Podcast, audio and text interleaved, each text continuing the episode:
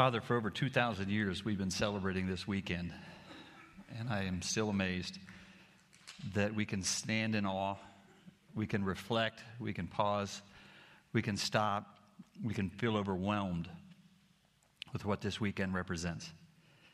And so, Father, until we see you face to face and are able to thank you personally, and Jesus, look into your eyes to see your hands and your feet, and to recognize again what it's like to see you face to face. Until then, may we never, ever lose the essence of what this night and what this weekend is all about. And so, as we do pause and reflect and remember you, we just ask that you will bless us with your amazing presence. And we will know beyond the shadow of a doubt that you're in this place and we're able to tell you personally how grateful we are for our redemption. In your name, amen. Story goes that when Abraham Lincoln body was being brought from Washington, D.C. to Illinois to be buried, passed through a northern town, and it was carried along the street. They say an African American woman stood up on the curb as it passed by and lifted her son up as far as she could reach above the crowd, and she said to her son, Take a look. This is the one who died for you. Tonight, you and I, in these moments together, are going to have the opportunity to look at Calvary. And we're going to take a look at the one who died for you and I. I don't know if you've ever had a life changing moment when you are trying to describe what it's like or how you feel, or you're lacking the words to try to express what's going on inside. I feel like that happens every once in a while with the Apostle Paul. One of the things that came to my mind when I thought of that was Ephesians chapter 3 when he said, I, I, I, I'm just praying somehow that you, together with all of God's holy people, can grasp how wide and long and high and deep is the love of Christ. And to know that love that surpasses knowledge. It's almost as if he didn't have enough words to describe the depths of God's love for us. We've all seen quoted, seen it shared a thousand times, John 3:16, for God so loved the world that he gave his one and only son. That whoever believes in him will not perish but have eternal life. But there's probably no other point in history where that love is so vividly displayed or portrayed than when you look at the cross. The word love is only used six times in the first 12 chapters of the Gospel of John, and 31 from 13 to 17. Six times in the first 12 chapters, and 31 times in just chapters 13 to 17, and demonstrated in countless ways. Take Mary, for example, in John chapter 12. Her love for Jesus was so extravagant and so evident that everyone noticed. Even if they didn't agree with how it was demonstrated, it didn't bother her. May have not been normal, it may have not even seemed proper, but it was love demonstrated. As she poured perfume on the shoulders of Jesus and wiped his feet with her hair. John identifies her as Mary of Mary and Martha, coming to Lazarus' house to do that in Bethany a few days before the cross. Luke 7 tells of another woman. Two different women who did the exact same thing. The one in Luke 7 is described as a woman who lived a sinful life who came to a party in the house of a Pharisee. Every time I read her story, the phrase, when you've been forgiven much, you love much, comes to mind. When you really understand the depths of God's love and when you really understand how much we've been forgiven, it is so easy to love. And it's so easy to want to demonstrate that in some way. And so both of them did, vastly different from one another, at different times in the ministry of Jesus, but they demonstrated love. Jesus did a similar demonstration just a few days later in the upper room with his disciples. I find it interesting that of all four gospel writers, John is the only one who records the event, the washing of the disciples' feet.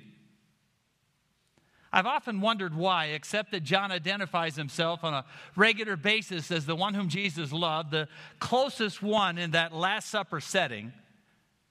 And of all the people that were there that night, of all the experiences they had with Jesus, he's the one that remembers this event. John describes it as having loved his own who were in the world, he now showed them the full extent of his love. He got up from the Passover meal, he took off his outer garment, he poured water into a basin and began to wash the feet of the disciples. And then the Last Supper itself. Jesus shared with his disciples the symbols of his love the bread, representing his body, beaten and broken for them and for you and I. Isaiah and Matthew reminds us that by his stripes we are healed.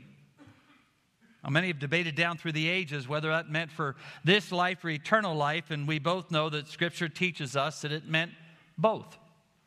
Healing is available today and certainly promised to us in the future.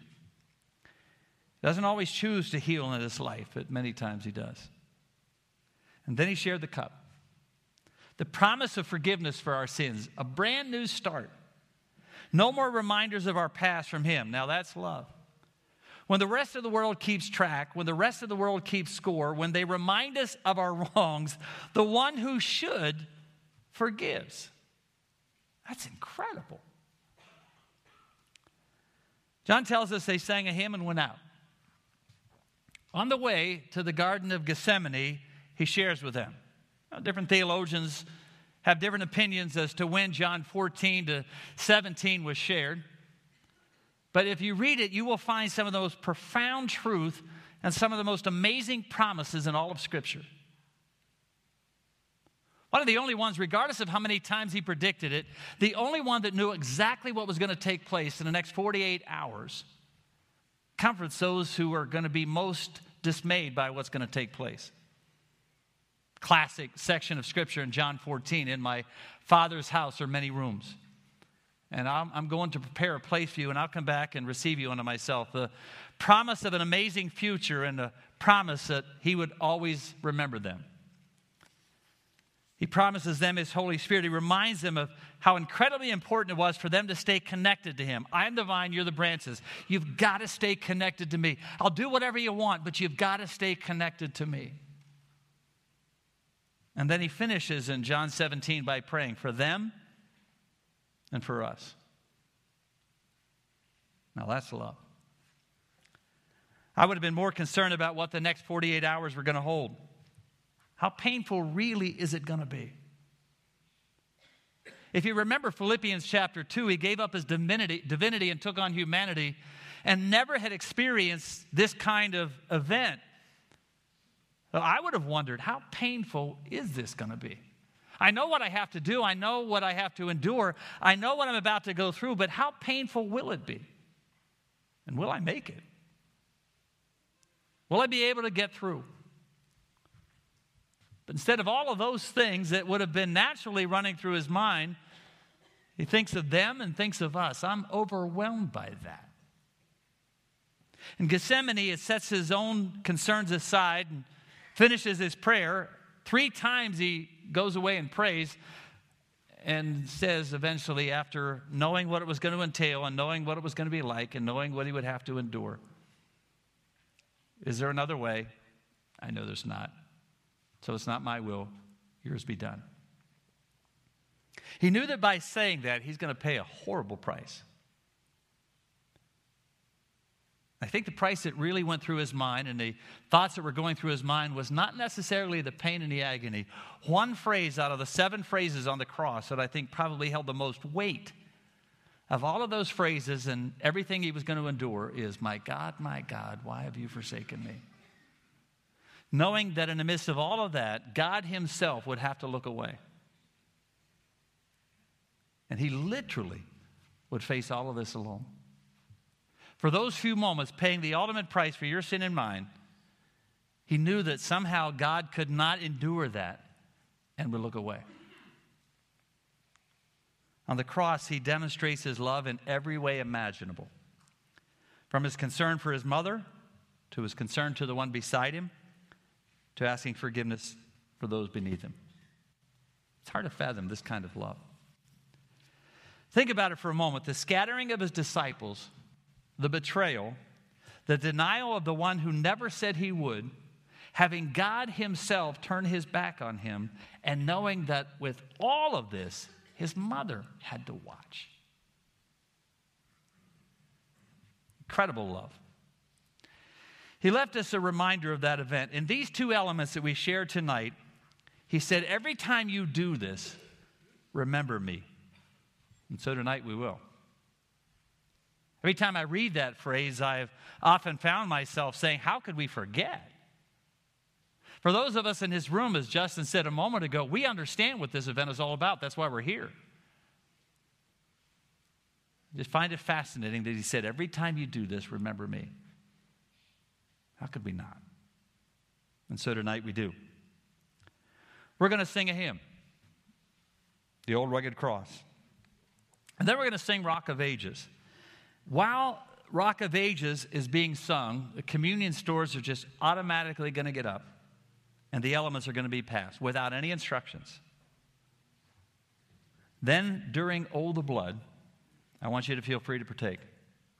Bread, then the cup, cup, then the bread. Again, without instruction. And then we'll sing, and then I'll close. I just want you, as we said a moment ago, to feel free to reflect on His love, to sing about that love, to partake of the evidences of that love as freely and as intimately as you can in this extremely large setting with all of these that are here. Try to do whatever you can to allow it to be intimate between you and Jesus as you hold these elements and then as you share them.